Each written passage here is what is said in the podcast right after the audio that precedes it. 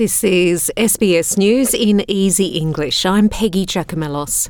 Former Prime Minister Malcolm Turnbull says he isn't telling anyone who to vote for.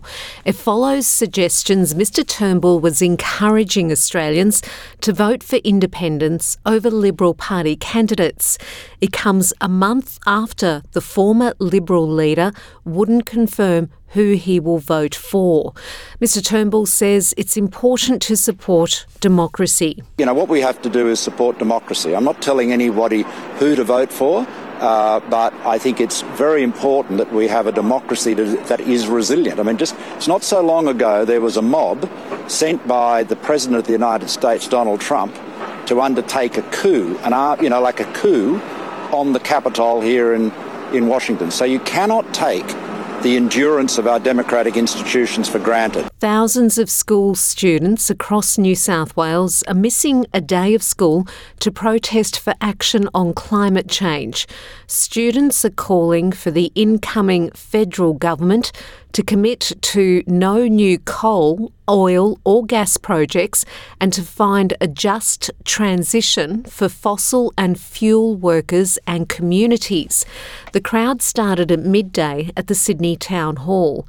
School Strike for Climate student organiser Natasha Abhayawickrama says young people are angry over inaction on the climate crisis. We know that fossil fuels the direct cause of the climate crisis. Yet the Morrison government, they, they give $20,000 a minute to the fossil fuel industry. And but with doing that, they're throwing away our futures and they are they know the consequences of this. And young people are just angry and disappointed.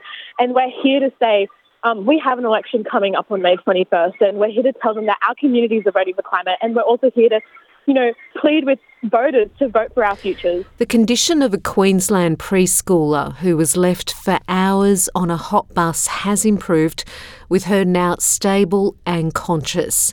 The three year old was left in a critical condition after being apparently forgotten on a minibus outside her childcare centre for up to six hours as temperatures reached 28 degrees. But police say the girl is now sitting up and responsive as their investigations continue.